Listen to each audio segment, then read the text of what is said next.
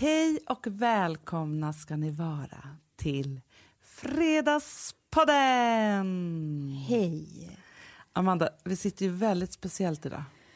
Det är inte alls Fredagspodden-style. Det är inte mysigt. Nej. Vi, alltså, vi håller på, det pågår en renovering i eh, vårt poddrum. Exakt. Så vi sitter alltså i ett konferensrum på pinnstolar. Jag vet, och vi brukar ligga i fåtöljer. Nej, men jag vet inte hur det här kommer gå. Nej, Där vi liksom tar oss genom ämne för ämne.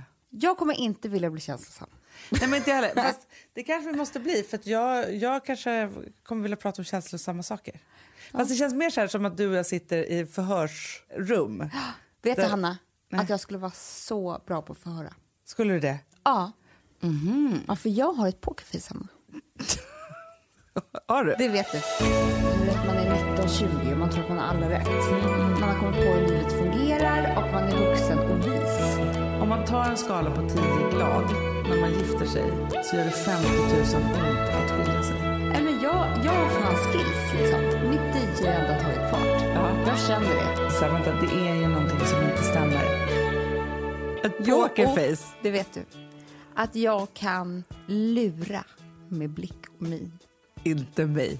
Nej, men Men andra. vadå, om du skulle, vadå, du tänker, eh, men fast nu säger du två olika saker tycker jag.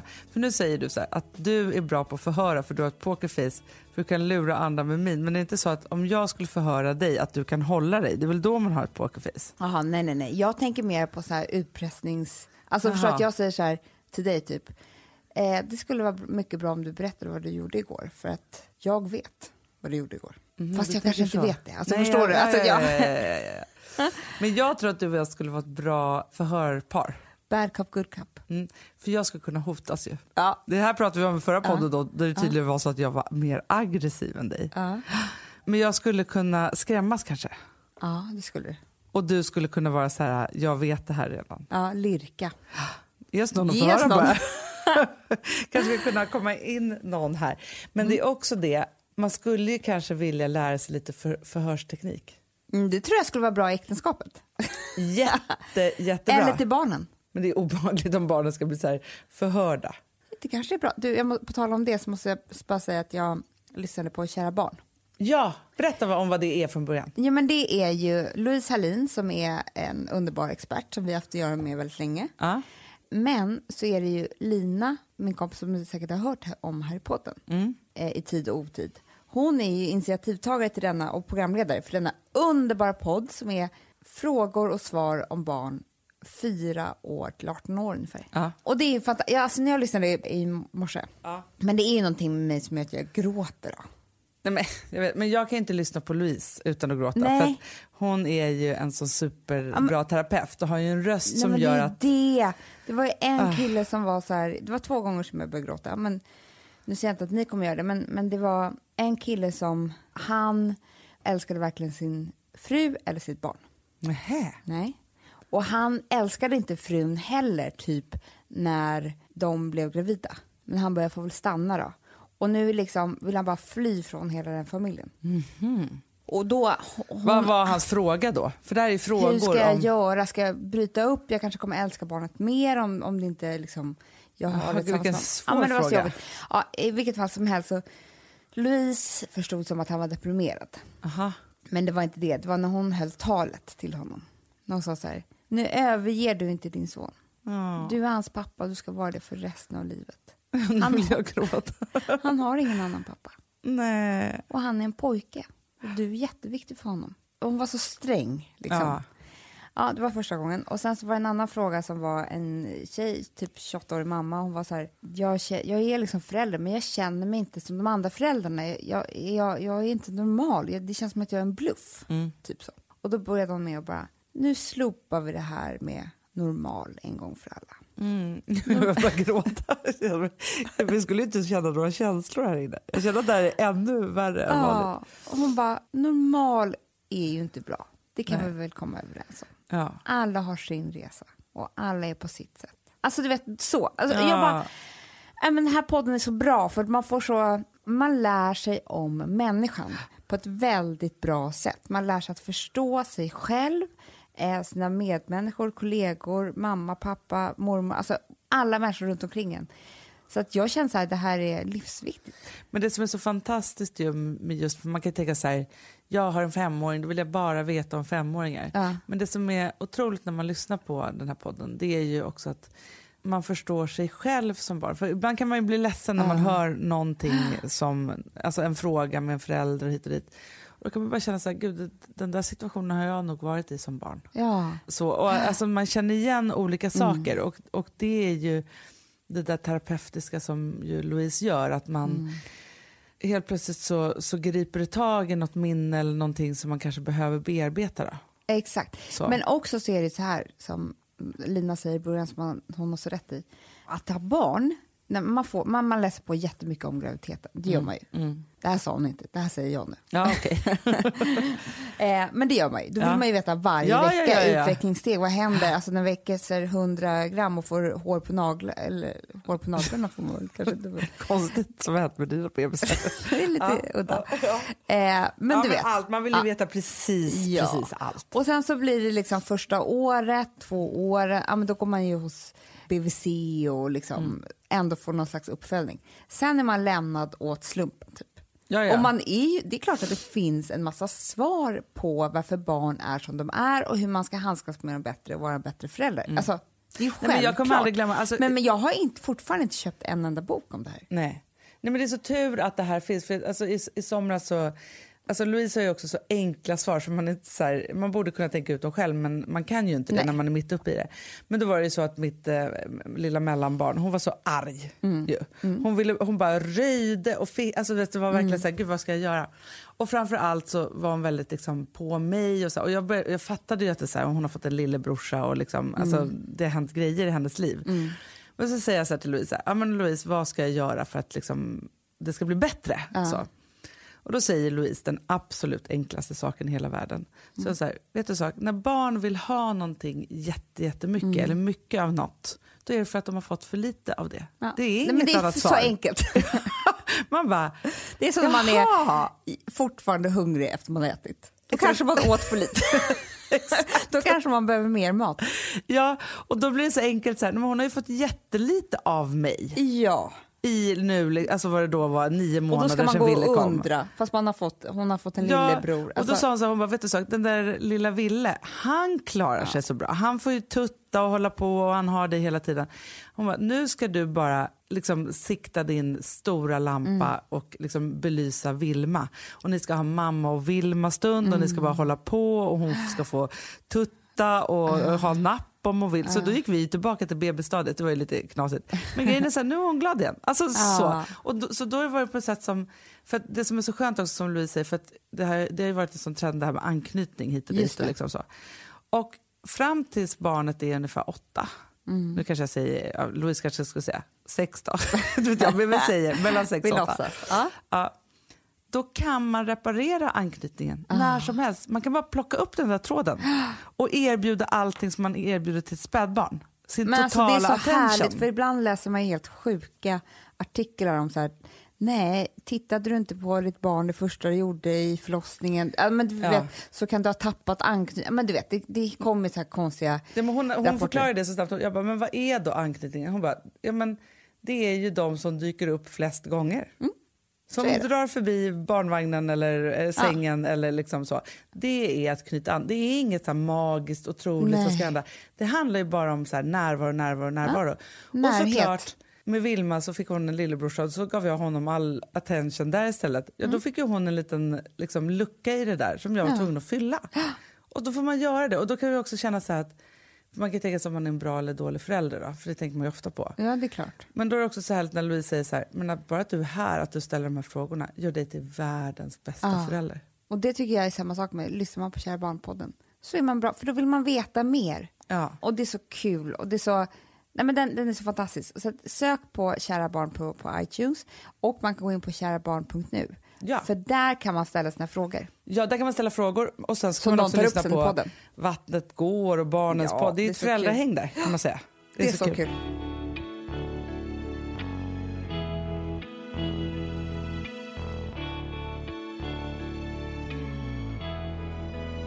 Sambla som vi sponsrade av är tillbaka. Ja, men det tycker jag är så kul. Vet du vad jag kände? Äntligen! För det här behöver man göra om och om igen och särskilt nu. För det är så här, Sambla är en personlig jämförelsetjänst för lån Mm, och jämför upp till 40 långivare. Och det är så här, man kan inte göra det själv. Alltså ta den tiden och energi eh, och också kunskap att jämföra 40 långivare, Hanna. Nej. Det, det, det, det, det kan man nästan inte. Nej. Och i dagens klimat, just när det kommer till pengar och lån och sådana saker, så är det ju livsviktigt att man liksom hela tiden tittar efter de bästa förutsättningarna. Och Det här hjälper ju Samla dig med. Och De erbjuder också personlig hjälp med låneansökan. Oavsett om du behöver hjälp en kort stund eller om du vill ha guidning genom hela låneprocessen så kan du vända dig till Samla och det tycker jag är så bra. Ja, alltså Sambla som vi sponsrade av har ju branschens nöjdaste kunder med fem stjärnor och 24 000 omdömen på Trustpilot. Eh, det säger ganska mycket tycker jag. Väldigt mycket. Så in och ansök på samla.se. Du Amanda, vi är sponsrade av Polarbröd. Ja, och deras underbara snackmacka. Ja. Alltså det är så mysigt. Polarbröd stödjer ju Friends i deras arbete att motverka mobbing och psykisk ohälsa. Därför har de skapat det här konceptet snackmacka. man kan ju känna på barnen att det, så här, det kanske har hänt någonting i skolan och så vidare. Men hur man ska börja liksom få dem att öppna sig och berätta saker så att de inte går med saker som har hänt länge, så är det ju viktigt att göra det här. Och då är det så att den här snackmackan, den s- liksom är till för att öppna upp samtal med barnen, hur de har i skolan och på fritiden och så vidare. Så, man kan närma sig lite olika frågor. Ja, men jag tycker det är så bra eftersom att du vet ju hur läskigt det är. Bara, nu ska du och jag sitta och ha ett samtal. Det vill ju det- ingen. Nej. Men däremot äta en god smörgås och liksom Mm. göra någonting samtidigt. Det är mycket, mycket bättre. Polarbröd har tagit fram tre roliga musikinbjudningar som man skickar då till sina barn, så att de kan, liksom, där man bjuder in då till en snackmacka. Så. så kan man göra den personlig och välja musikstil som barnet gillar. Och Sen så är det också så att i låtarna så kan också liksom flertalet personnamn läggas in. Så att det Ja, blir liksom ännu mysigt. mer. Ja, det är så mysigt. Ja. Så att hörni, det här tycker jag är verkligen en bra idé. Eh, så att ta vara på det här nu och gå in på polarbrod blir det då, .se och läs mer om den viktiga snackmackan och så kan ni skicka en musikinbjudan. Så mysigt.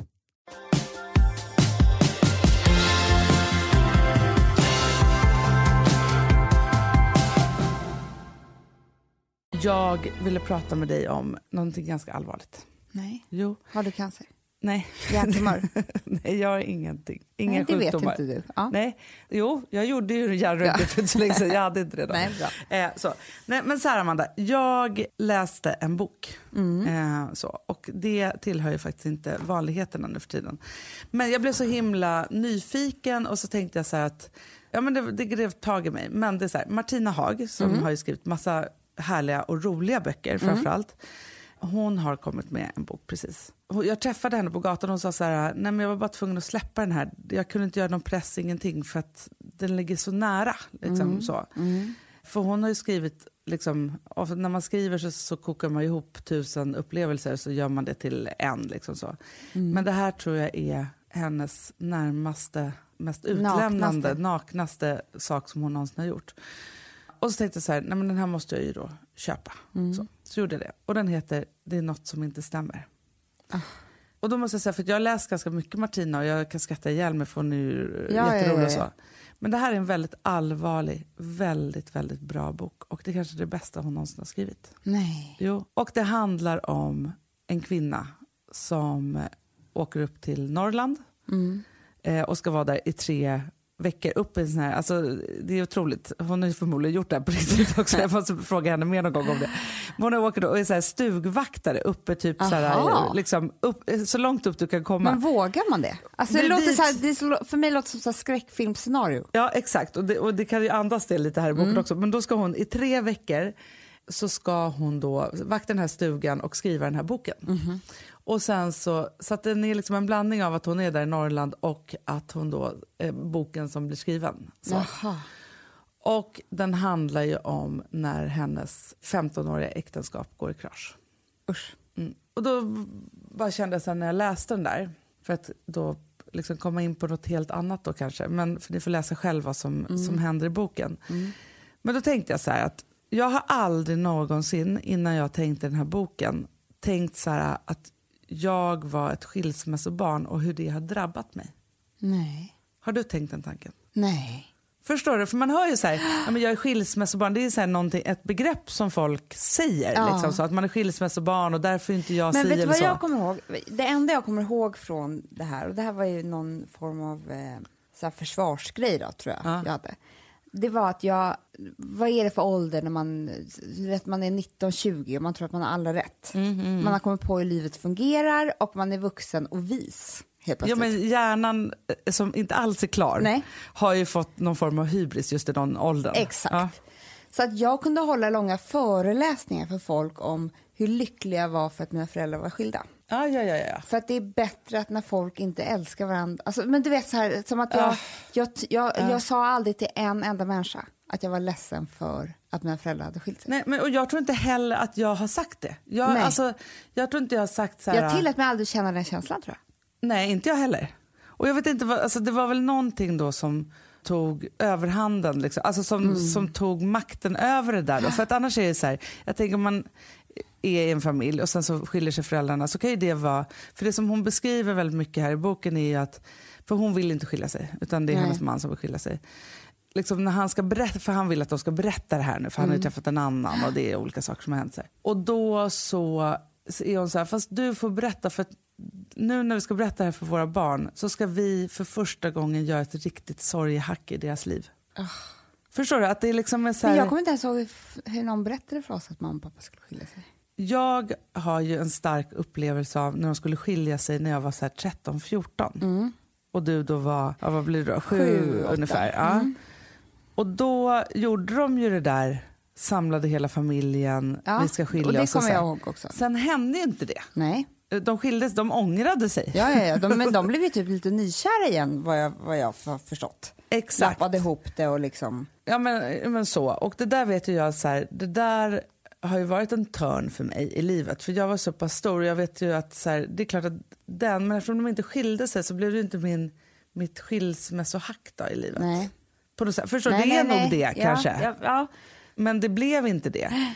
Och sen när de då ändå väl skilde sig, jag hade flyttat hemifrån för länge sedan. Och du var ju precis liksom 15 då, typ 16. Och Amelia var ju liksom liten. För hade de gjort det där då, ja, då hade det varit det och så hade vi säkert sörjt det och så hade livet blivit på något annat sätt. Men nu var det så här som att det hände i flera steg då. Och så tänker jag att hade våra föräldrar varit lite mindre transparenta och lite, hade haft lite starkare gränser, för de är ju ganska gränslösa båda två, det det måste man ju säga. Då kanske de inte hade gjort det där och sen ångrat sig. Förstår du vad jag menar? Alltså, eller vi kanske inte hade varit med på hela den resan. Nej, precis. Och framförallt så tror jag att det inte var så att vi hade ytterligare ett familjeråd där de sa att vi har valt att leva ihop igen. Exakt. Eh, så, alltså, så att man slapp undra över det här som barn. Ja. Utan att, jag tror att de bestämde det, och det här tror jag händer ganska ofta i folks relationer, oavsett barn eller ej, att man tar med i sorgen, när det håller på att krascha, så tar man med sig massa vänner och, och alltihopa i det. Och sen så bara lappar man ihop det där och glömmer bort att säga så här, men hörni, alltså nu är vi jättekära igen och allting blev jättebra och det blev på det här viset och bara, bara, bara. Kan ni följa med på den här resan också? Ja, för ofta har man ju också då smutskastat den andra rätt rejält. Såklart. Som man är tvungen att göra med sina vänner eller vad det nu är. För det är Ja, ju och det är då man behöver vännerna, men det gör man ju inte sen. Nej, men jag minns ju också jätteväl, Amanda, när jag höll på att skilja mig. För då kan jag känna så att jag typ gjorde nästan samma sak, fast jag inte hade lika stora barn. Då. Men när jag typ nästan skulle skilja mig för att min förra man hade varit jättedum och liksom alltihopa. Och sen blev det bra typ över en sommar, men jag berättade inte riktigt det för dig. Du och jag hade ju ett öppet bråk Nej, om men det alltså, här. jag var ju så sårad. Ja. Jag var ju verkligen ja, sårad. och jag förstår Alltså, det. alltså, jag har ju gråtit förut, det kommer ni ihåg. Pinsamt. Jag grät om det alla skulle förlova sig. Det är samma sak. Det är samma sak. Förstår ni då att jag fick tillbaka Hanna några månader när det var kris? Ja. Och att sen det ytterligare, så det var ju två, det var som att du bedrog mig två gånger. Exakt.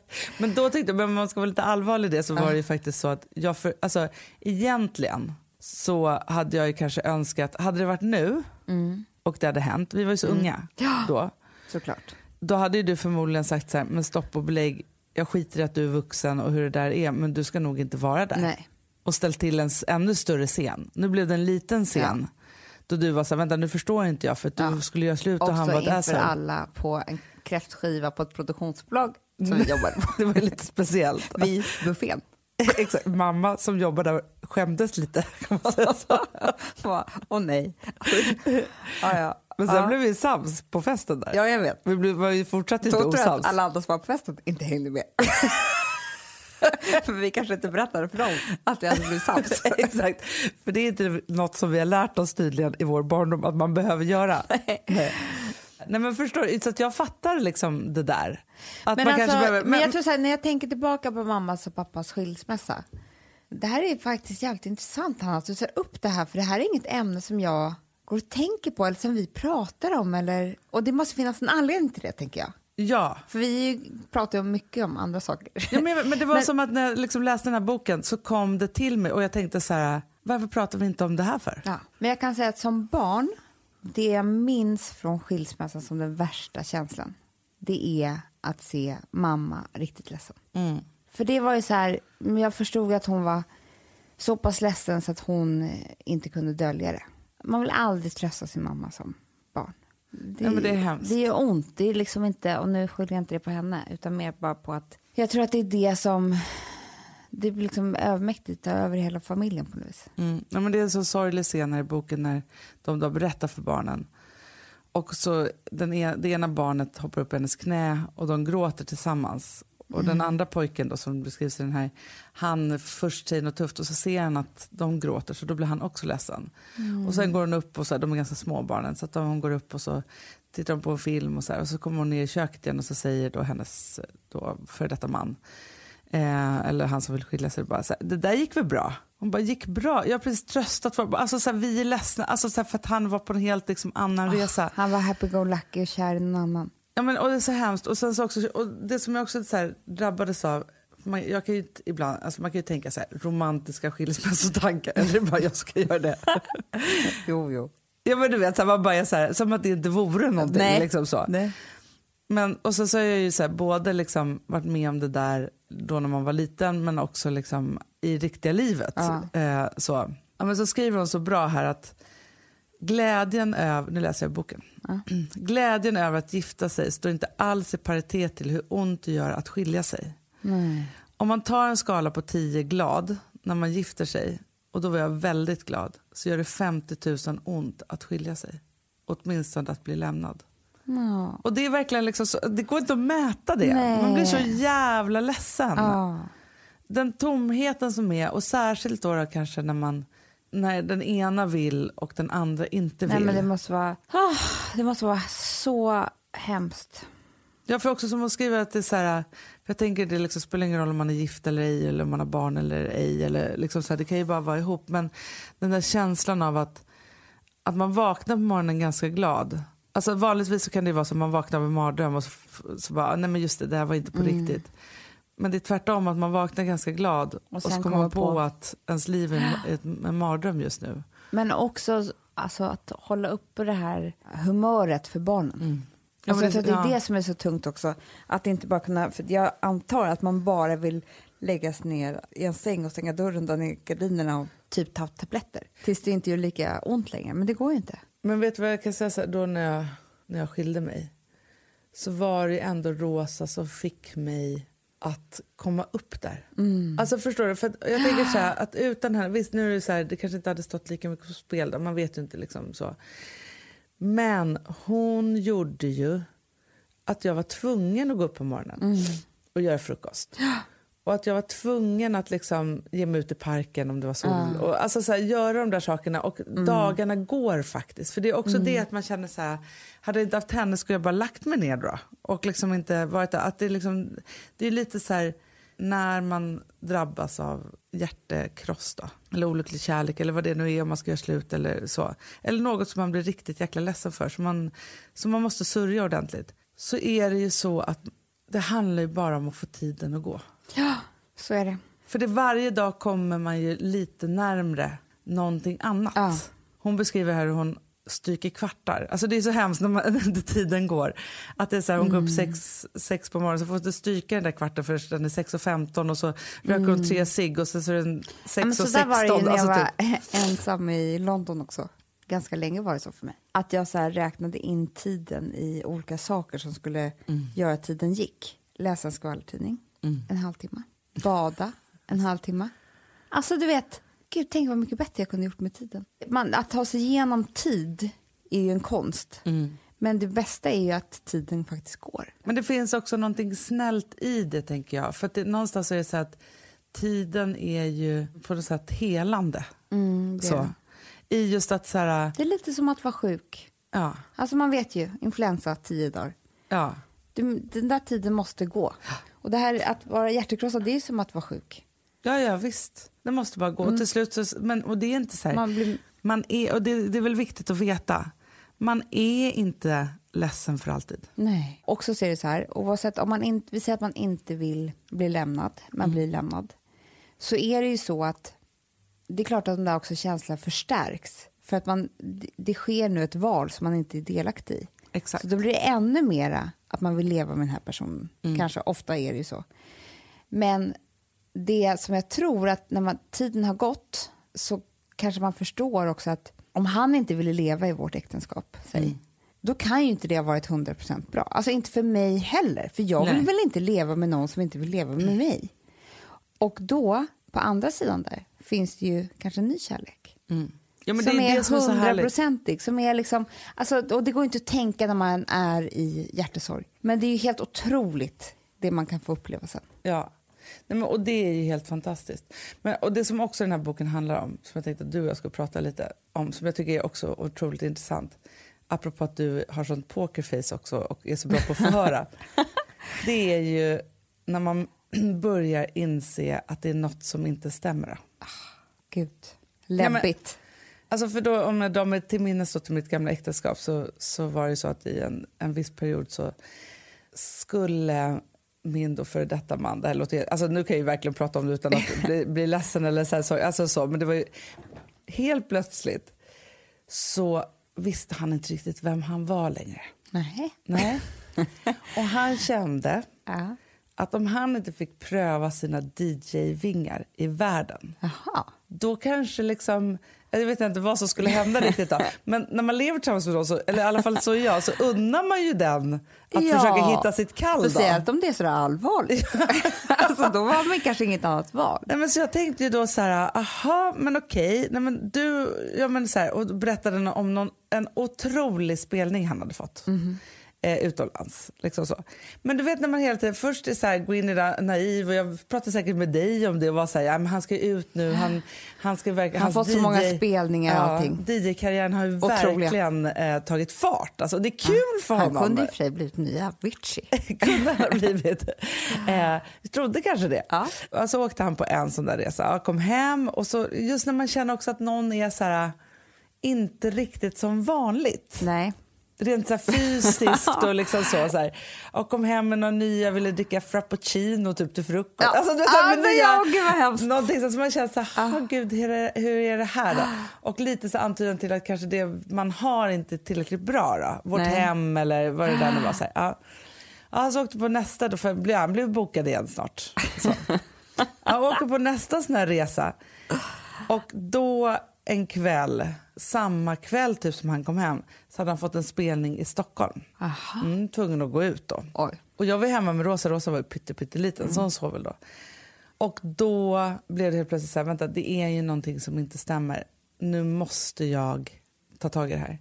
Så då började ju jakten hemma på bevis. Ah. Nej men grejen är ju att det tog inte så många minuter innan jag hade hittat allt. Nej, vad hittade du då? Nej, men för det första så hittade jag ju då, det började ju med att jag faktiskt här kom över liksom telefonräkningarna. Ja, det, men det var ju mycket på den tiden, Ja. eller hur? Jag vet inte, Man kanske fick finns fortfarande. Ja, ja, man får- fick brev hem, men jag tror inte man får det längre. Eh, Men, eller så är det bara du som de kommer hit. Okej då. ja, det är perfekt dig. Jo, men då var det ju utdrag på varenda samtal man överhuvudtaget hade ringt på en hel månad. Mm.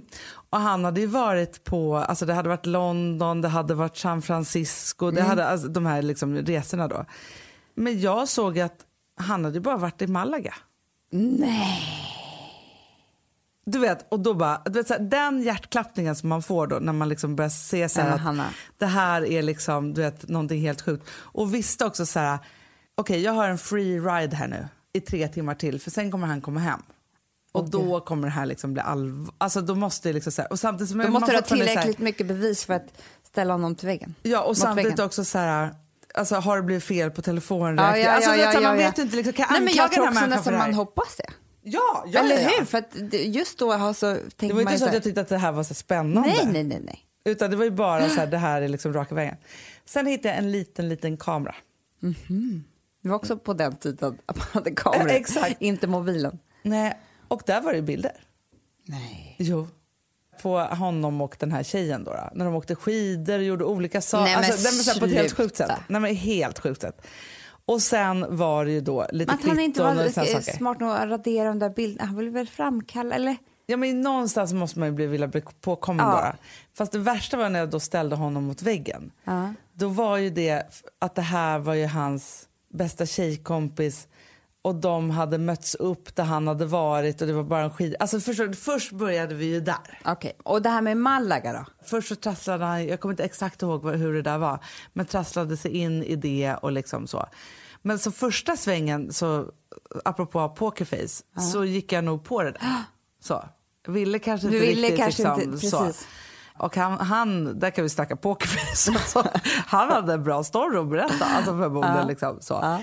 Ja, så det var ju liksom första steget. Men sen, sen grejen är så här, man väl börjat med det där. Då går det inte att sluta. Nej, det går inte att sluta. Så grejen är, för han var tvungen att åka på en ny DJ-resa ganska snart. Mhm. Och då knäckte jag ju eh, hans mejlkod. Nej! Och där var jag allt. Hotmail. Hotmail. Exakt! och då var det över. Fast det var inte det. Jag fick tillbaka sen alltihopa. Men just för den gången Ja, var det ja. över. Ja. Och det var, väl, det var ju då det var över så länge så att du var med Ja, i den repan för att exakt. sen jag skulle förlåta er. Men grejen är ju att För jag hade nämligen varit i Brasilien i två månader. Och jag kommer hem och du kommer hem till mig, till min lilla... Alltså jag bodde i en lägenhet som är som din, eh, som Rosas rum i din nya villa. Världens mysigaste, gullig. gulligaste Ja, uppe snä- på snällaste. Så snäll. Snällt rum att bo i. Ja. För det var ju bara ett rum. Ja. ja. Ehm, och där satt du, kommer jag ihåg, och, och liksom grät och berättade allt det här och sådär. Men det var inte riktigt som man, alltså, som man kan känna igen i människor som är nästan i chock. Det var inte så att vi satt och samtalade om det här som vi gör nu. Nej, nej, nej. nej. Utan du var ju mitt i alltså jag tror att, nu kanske du minns att du var hemma hos mig, men jag, Mm. för att vi har pratat om det. Men jag tror inte du minns på eftermiddagen att du hade varit där på dagen. Alltså, Nej, nej, Utan nej. du var ju liksom mitt i, i någonting, ja men i någon slags här chock. Ja, men också Tror när man har en det liten svårt. bebis samtidigt och är med om det där så hamnar man ju också i en sån här otrolig... Man är på flykt på något sätt. Ja. Det är för det, att man ska jag- skydda den där bebisen och sig Exakt, men själv det var och det jag allt. kommer och liksom. ihåg från det här när du var hemma hos mig. Att jag förstod ganska snabbt att din känsla var att det här fruktansvärda har hänt, men vi har ju ett litet barn ihop. Hur ska jag typ göra för att lappa ihop det? Ja. Alltså att det var liksom, Men jag hade ett mission som var så här sjukt också som jag tänker så här, att jag, alltså jag hade behövt gå och prata med någon som hade varit liksom sagt till mig men jag hade liksom ett mission för att jag tänkte så här att om jag inte, att jag måste göra det här för Rosas skull för att annars kommer hon aldrig lära känna sin pappa. Ja, det så- var ju så där. var det. Mm. Jag hade liksom det som att det blev min livsuppgift istället Ja. för att se så här, vänta jag är en vuxen kvinna, det, han har gjort det här mot mig. Eh, Mm. och sen kommer jag ihåg ett annat mission som du hade lite längre fram. Jag vill skaffa ett syskon till Rosa så att inte hon ska vara ensam barn som om vi skiljer oss och flyttar. Exakt. alltså, Men jag tror, och då tänker jag också så här att skaffar man sig inte såna om man inte riktigt vill? Alltså förstår att jag tänkte Jo, så här, det tror jag ju verkligen. Så, Jag tror inte att det där var, det där var ungefär lika visa tankar som man kan ha när man är typ 19-20. Alltså som inte Ja. är färdiga, utan man plockar dem för att de känns bra just då. Och Ja, för men att det man är typ som behöver att det. här, nej men, så här för, liksom, hade det varit nu, alltså nu när jag är vuxen och klartänkt och har liksom Mm. Ja. kommit lite längre i livet. Nej, men om Bankis hade kommit hem till mig och sagt att han var tvungen att resa utomlands hela tiden för att han skulle liksom bejaka någon jättekonstig obskyr dröm som jag typ också skulle finansiera. Då hade jag sagt här, men vänta, du har två småbarn, du får vänta med din dröm tills du fyller 60. Alltså så, eller vad det nu hade varit. Alltså- Eller så kan du leva lifet med den där drömmen själv. Men verkligen. Men då skulle jag ju liksom uppfylla allt det här och liksom göra det. För jag var liksom inte riktigt, jag hade inte mina egna verktyg till vem jag var, vad jag var värd, hur man gör. För att det är så här, Nej, han men lämnade ju mig med en jätteliten bebis. Liksom. Det är helt Men sjukt. sen så det du kände dig som, som är ju också så här arv från vår barndom, det är att du kände dig då som en elak människa. Om inte du stöttade, en hemsk människa, om inte stöttade honom. Ja, men för det var så här, vem var jag att sätta stopp för hans Exakt. drömmar? Alltså, alltså, det är helt sjukt. Åh gud vad jag hoppas att det är många som lyssnar där ute som har någon jävla sån kille som ska hitta sig själv. För nu vet ni att de kan hitta sig själva, själva. De kan hitta sin egen rumpa och hoppa liksom, de, du behöver inte vara med i hans... Eh, att stå där och stötta honom när han ska hitta sig själv. Absolut inte. Nej, Nej men hitta vad? sig själv, det får man göra själv. Det är precis som det låter. Gör det själv. För Exakt. att det är ingen annan som behöver vara med i det. Nej, det är det inte. Man är själv. Ja, Ja. för det är inte så att han säger så här, jag skulle vilja att vi hittar oss själva. Det vore en grej. Ja. Alltså om man gjorde det som par. Exakt. Ja, då ska vi resa runt och kolla vilka Ja. vi är och meditera så här. Om man ska göra det själv, då är han inte ett par. Nej, nej, nej, nej, nej. Men Hanna, vi kan ju sitta och skratta åt här nu. Det är ju Ja, men- underbart, det är så kul. För jag måste bara säga en sak, det var ju inte slut med DJ. Sen var- skulle han bli golfproffs. Ja, ja, ja, ja, ja. Han skulle vara på touren. Och det Han- skulle du också finansiera. Exakt. Mm. Han, Mycket viktigt. Får han, han skulle bli grejer alltså. Det är en viss personlighetstyp ju. Den är rolig också på ett sätt. Så man faller ju för Där de kan vi människorna. snacka om att gå in för saker. ja, verkligen. Jo, men alltså det farliga är att det är en rolig typ. Ja men just det här också, för du, kommer du ihåg när vi, vi höll på och utveckla ett tv-program som heter Talang eller ej? Ja, ja det var ju min favoritidé. Eh, alltså. eh, där vi tänkte så här att det finns ju en massa människor som såklart tycker att de är jävligt bra på någonting. Ja men som så här, har en vilande, eller inte vilande Nej, utan nej, så här, en hobbykarriär som de ska satsa på snart. Snart ska de. De ska bara jobba lite till och tjäna lite mer pengar och ta hand om familjen. Och så här. Men egentligen så är det meningen att de ska bli vad det nu kan vara, sångare. Ja men det kan ju bli artist. Ja. Men eller så här, nej men jag tar tjänstledigt ett halvår, alltså man håller på och liksom, alltså att en hel familj typ Ja. går under för att man liksom ska satsa på någonting Ja men någon jävla riktigt... pappa vet, som hade liksom en hel studio i trumset i källaren och vad, köpte liksom, istället för att de åkte på semester så hade de, så var han tvungen att köpa nya typ timbaler eller vad fan det heter. eller cymbal. Cymbal. Alltså, du vet, och då så skulle det då vara en jury ja, som skulle säga så här, talang eller ej. Ja, men du kan lägga ner det Det här. skulle vara så här, en jury som Ja. satt ju. Så kom det den här personen in som bara så här, ah, okej vad är det du är proffs på? För det är ju det man är proffs på något. Så skulle det kunna varit så här då, min förra man, nej men jag ska bli golfproffs. Ja men du är ju 33, liksom så. Nu de, man kan i och för sig börja rätt sent. Varför, varför, varför tror du att du kommer klara det här och inte? Så här, en re- regelrätt intervju. Sen skulle de få 30 dagar på sig. Ja, att träna med proffs. Exakt, och se hur långt de kunde... Man, man skulle hjälpa dem att maxa sin begåvning då, om det nu fanns någon. Komma tillbaka efter 30 dagar och få visa vad man kunde. Och då skulle juryn få säga, ja du har talang, eller nej, gör aldrig det här mer förutom att ha det som hobby. Ja, det är så bra. TV3 ni kan ringa oss imorgon. Vi har säkert pitchat till den för er. Men det kan finnas ett gammalt skraltigt Fast vet du vad jag one känner? någonstans. Alltså jag känner att om det finns någon sån här coachigt företag, vi kan göra Youtube-serie, så jävla kul! Jättekul. Så att Men vet du, man kan rädda familjer. Men jag tror det också. Jag tror verkligen det. För då, för då hade det blivit så här, ja, men nu, om jag hade fått vara med i det här programmet då. Nej, men jag, för då kan jag söka in för min mans skull. För att s- säga så här, men han säger, alltså jag vet inte, men han kanske kan bli nya Avicii. Jag har ingen aning. Alltså för det är det, om han säger det så kanske jag tänker så här, pengarna kanske kommer liksom Jo, men om han säger så här till dig, liksom, vi säger att ni har tre barn, Gustav skulle komma hem och säga så här, Nej, men jag, jag har fan skills, liksom. mitt DJ ändå har tagit fart. Ja. Jag känner det. Det här skulle kunna gå hur bra som helst. Till slut om han skulle tjata, tjata, tjata, skulle du, och han kanske skulle säga så här, vet du hur mycket pengar Avicii har tjänat? Det är du som vill bromsa oss. Vet du vilket liv vi kan leva om några år? Ja. Till slut blir du the bad guy om du inte... Om jag ska stoppa drömmarna här. det var det jag inte ville vara. Nej. Ja. Och då tar man hjälp. Ja, men för då blir det så här DJ -karriär. Först så får han ju då spela med några proffs. Sen får Mm. han försöka bli bokad då. det är som topmodel, top Ja. DJ. Du går, man går på castings. Nej, men, vet jag. Men så, och sen får de säga så här, hur gick det eller inte? Och då Mm. kanske sitter Avicii där i juryn och säger så här, vet du sak, jag är ledsen att säga det här, men jag skulle inte anställa dig i mitt stall. Det är domen, man får domen. Exakt.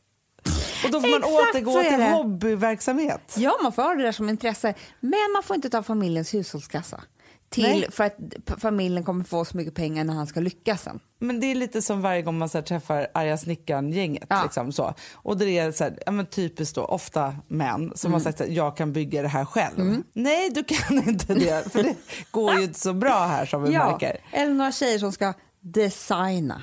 Alltså, jag vet en så rolig mamma som, som jag stötte på. Hon skulle ju starta, eller hon hade ju liksom en pysselverkstad och skulle då producera saker Mhm. som hon skulle sälja. Av saker och ting som hon samlade på. Order. Alltså, Det blev för mycket. Mhm. Ja. Nej, men alltså, det var, de var tvungna att ha intervention med henne för att till slut så var det så att familjen kom ju inte in i hemmet på grund av alla såna här crème fraîche-burkar som hon Nej. samlade på. Jo, som hon skulle pyssla med och sälja och göra saker för. Förstår du? Alltså så kan det bli. Och då blir det ju så här. Okej, vad du gör? Så här, nej, men jag tror att om jag startade en affär med Mm. mitt pyssel. Då, det skulle gå så bra. Okej, men du har inte gjort, då får man en månad på sig att testa Ja, det här då. bara- Och annars är det så här, annars så slänger vi från allt. jobbet, bara pyssla, öppna upp, se om det kommer någon. Annars är det hej då. Ja, men sen kan det också vara så här, någon som säger så här, nej men jag kommer kunna leva på min blogg. Jag Mm. är bloggare.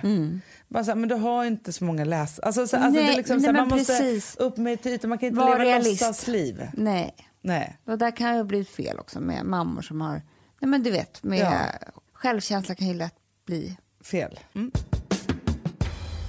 Alltså vi som har sådär borst, har du testat i maskinen nu? Snart är det jag som kommer lägga upp en limpa på Instagram. Är det så? Ja. Är det så? Det som har varit så svårt för mig, Amanda, det är ju att bakning, alltså så här, matlagning, då kan man ju göra lite hejsan hoppsan. Bakning är kemi. Ja, och vet du vad som också har varit svårt? Det är ju att du kan inte så här, alltså, tomatsås så kan du ju salta och peppra och allting med tiden och smaka av. Det är svårare med en deg alltså. Vi är ju sponsrade av Bosch nya köksmaskin serie 6. Och den är extra smart. Och det är tur för mig kan jag säga. För att det är så här att först så liksom, man väger sina ingredienser direkt Ja, i och det bunken. här läste jag om. För det var något recept jag skulle göra. Det var så här, ta inte med decilitermått eller så.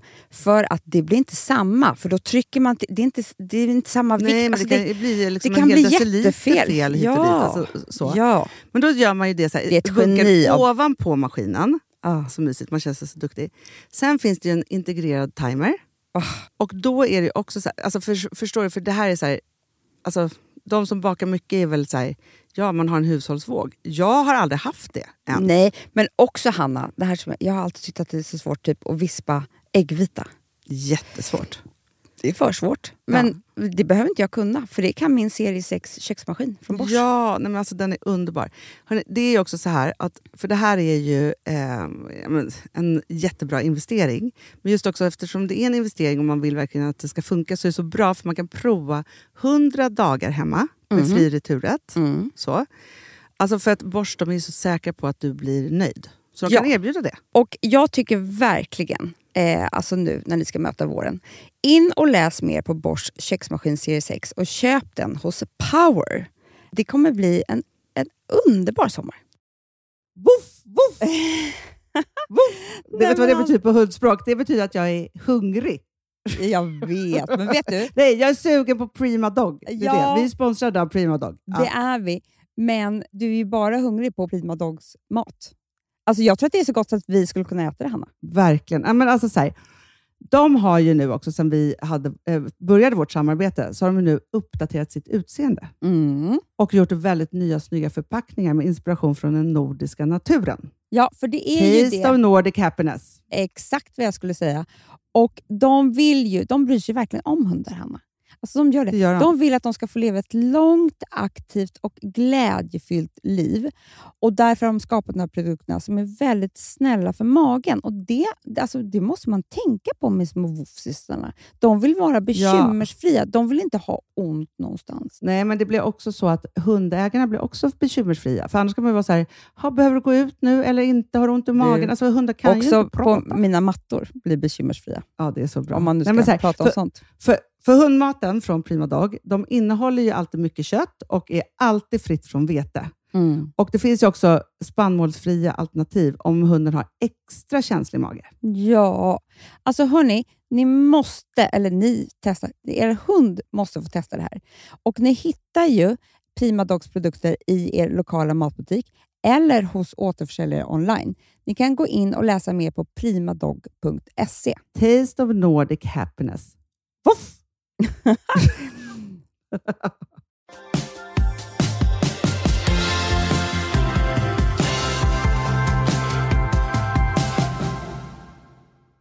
Det kommer ju alltid en ny fredag.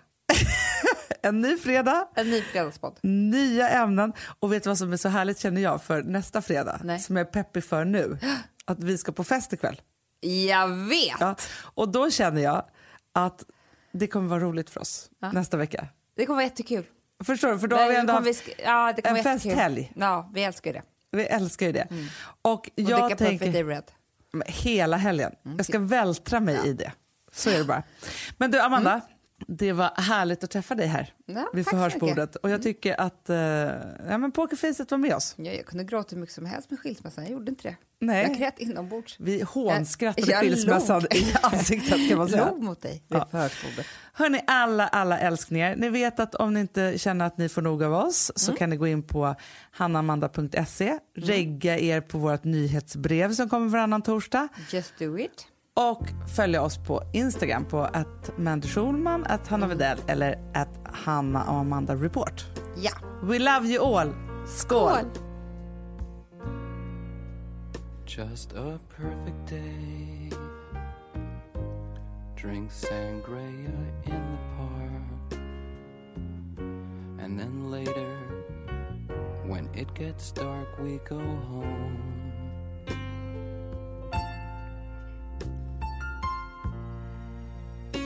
Just a perfect day. Feed animals in the zoo. Then later, a movie too, and then home. Oh, it's Producerat av Perfect Day Media. Vill du lyssna på något mer? Prova veckans bläcka.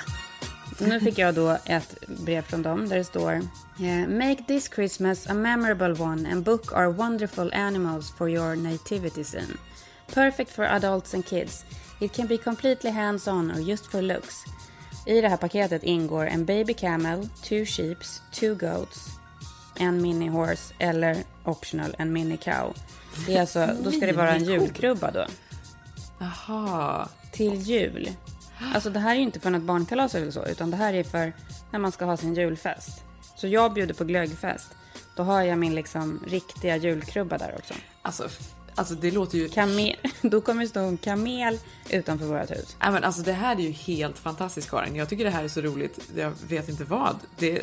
Men ni Gud, som brukar kul. ha glöggparty, det här, ni som brukar ha glöggparty, kanske är det här någonting du ska ha? Gud vad roligt. Kamelen. Det här skulle Filip gå igång på också.